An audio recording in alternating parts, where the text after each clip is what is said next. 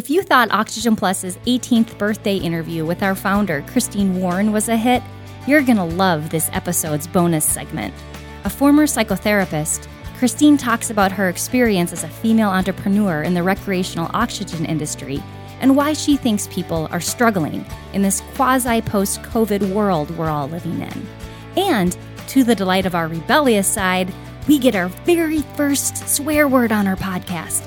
So that's your warning for explicit content in this special bonus segment of episode 5 of We're Not Blowing Hot Air.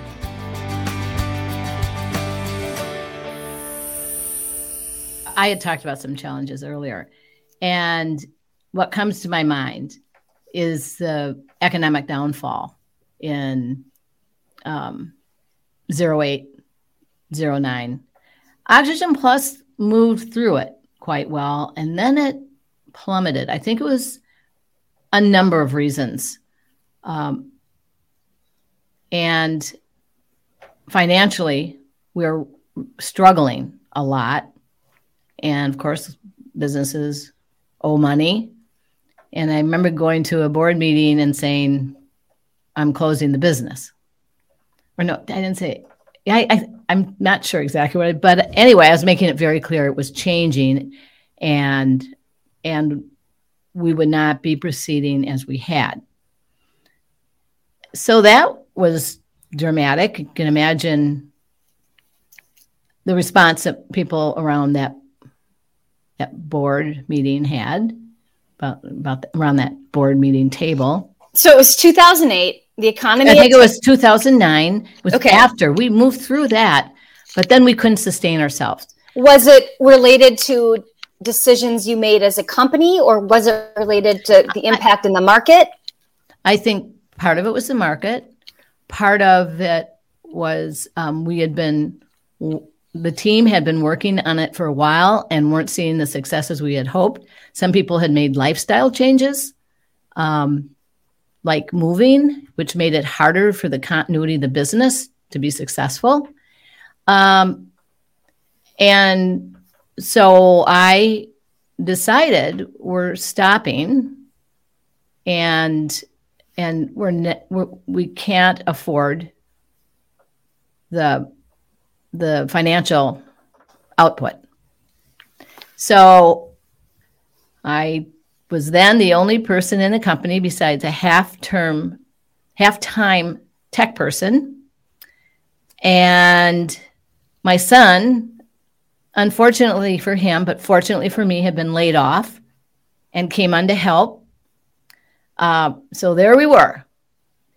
And, and then I had a warehouse gal who was a hard worker. But so we had had this place uh, rent free, and all of a sudden, I didn't have that anymore because the fellow who owned that building suffered terribly financially. And and one of his cohorts wanted to buy the business, but it was a bad deal. So I decided time to get out of that building. So I moved our company to Rogers, Minnesota, which is probably 40 to 50 miles away from the initial headquarters. Set up shop, and that land, remember, there's just a few of us now. And that lasted about three weeks. I go, OMG. What happened? The communication, getting the packages out on a timely manner. There were a number of things. What we thought would work did not. So here I am again within five weeks looking for another space. Found a trooper that knew the real estate around uh, Hopkins, Minnesota, Edina, Minnesota, and we looked and looked and looked, and we found a spot and made a home. Like an actual like state trooper. No, he was a trooper as a person. Okay, got it. He was well connected. I'm just, I'm just no, visualizing. I mean, like he was a trooper that I mean, he okay. said, I think I can help you. And he put a lot of hours in and very grateful to him because we're we're going, oh my goodness. So then I'm really looking at the company and saying, well, maybe I should claim bankruptcy. And at this time, just to give a little more color to it, you had sales coming in.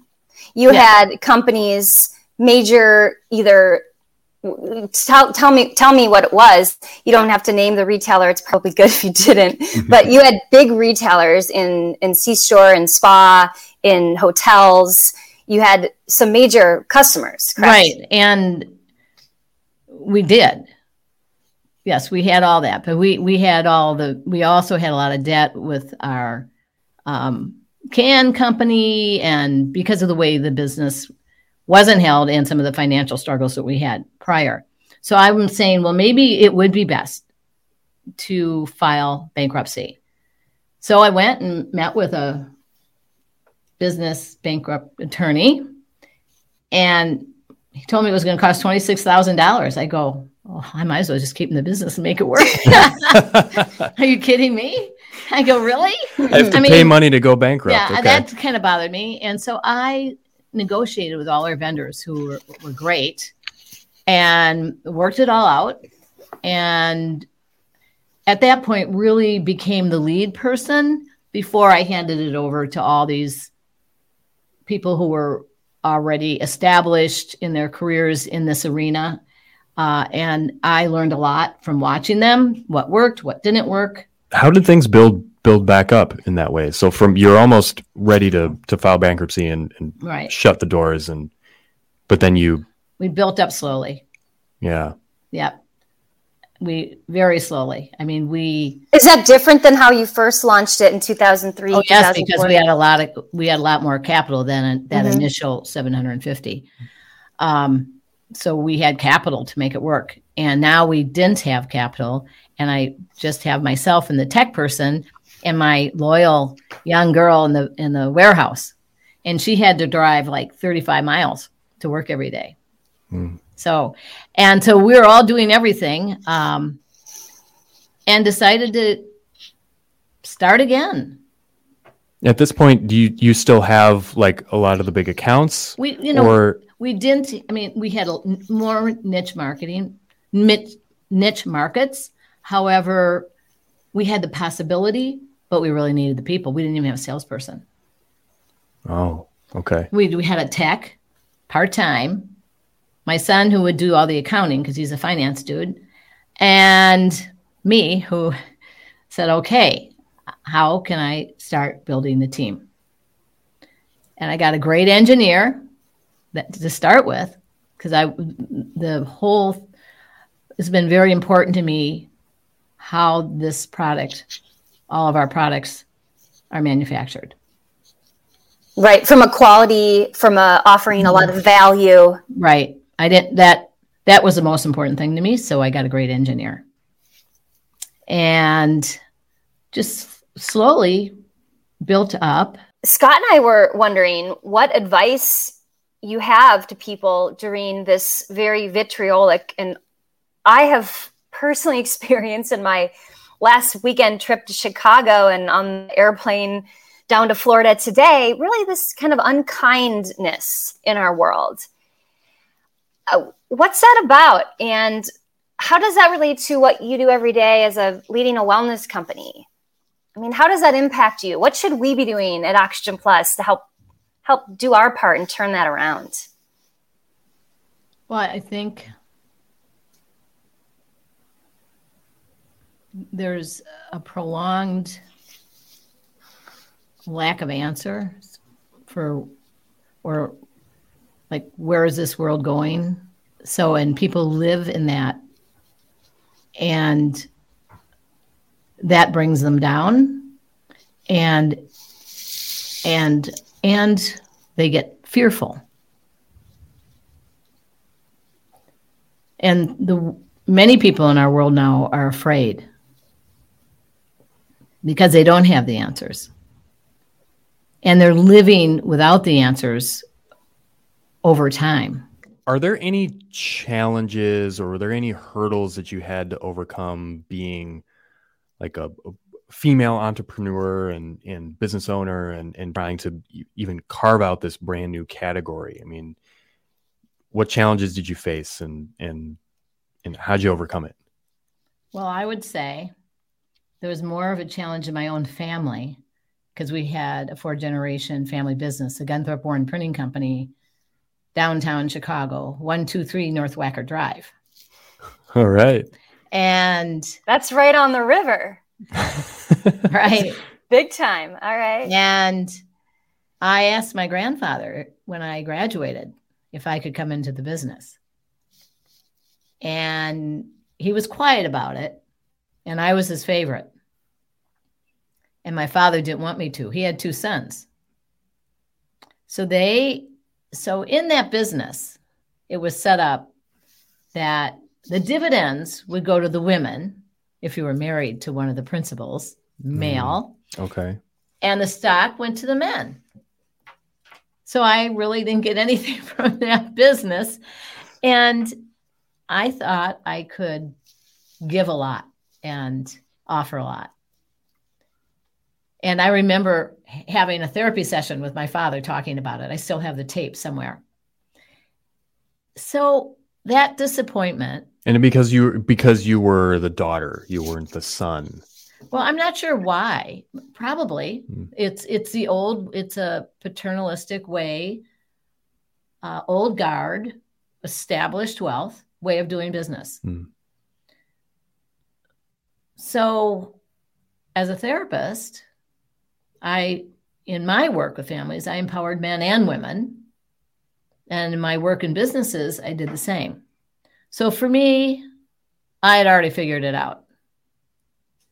So there might have been some problem with other people that I was a woman. There certainly wasn't a problem for me that I was one. Good for you. Yeah.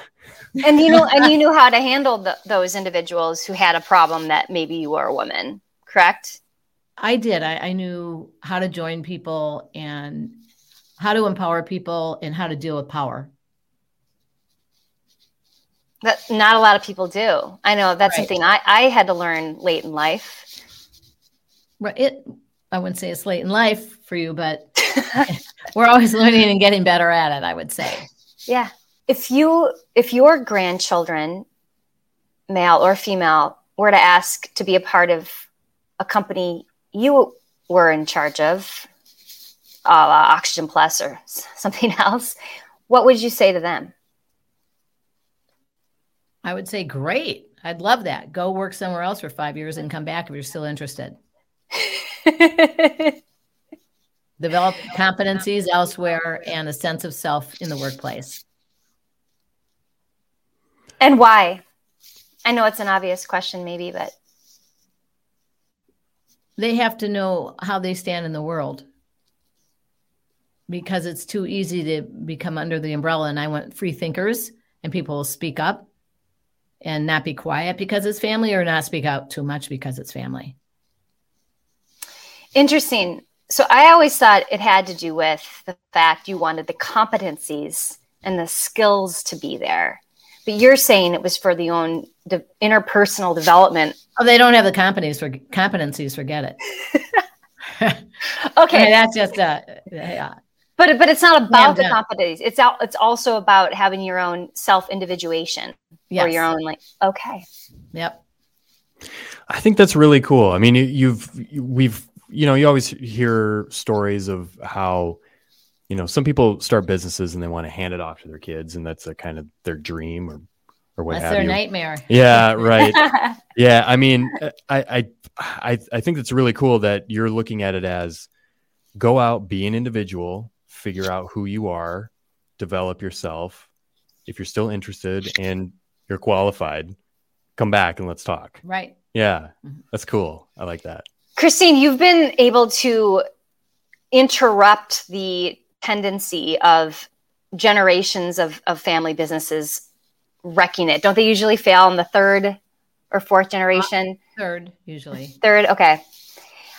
How have you done that? And what what is the insight in there that we can apply to our everyday lives as just people going around? That's a heavy question. That's a heavy question. I think that would be another podcast question.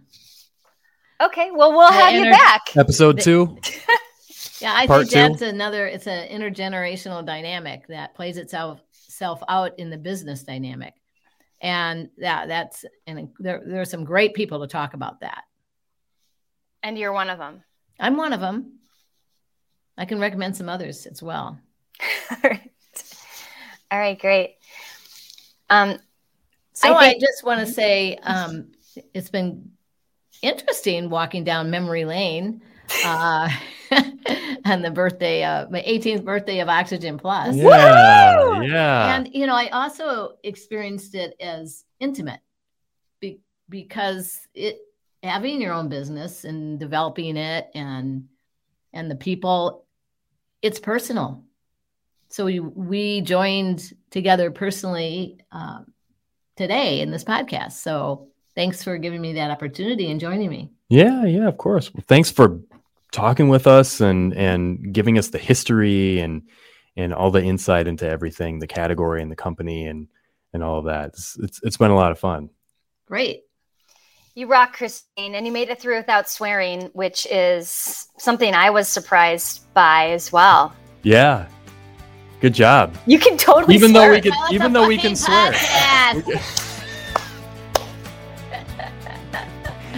There it is. Thanks for listening. We hope you enjoyed our interview with Oxygen Plus founder Christine Warren. And be sure to subscribe to We're Not Blowing Hot Air so you never miss an episode. See you next time.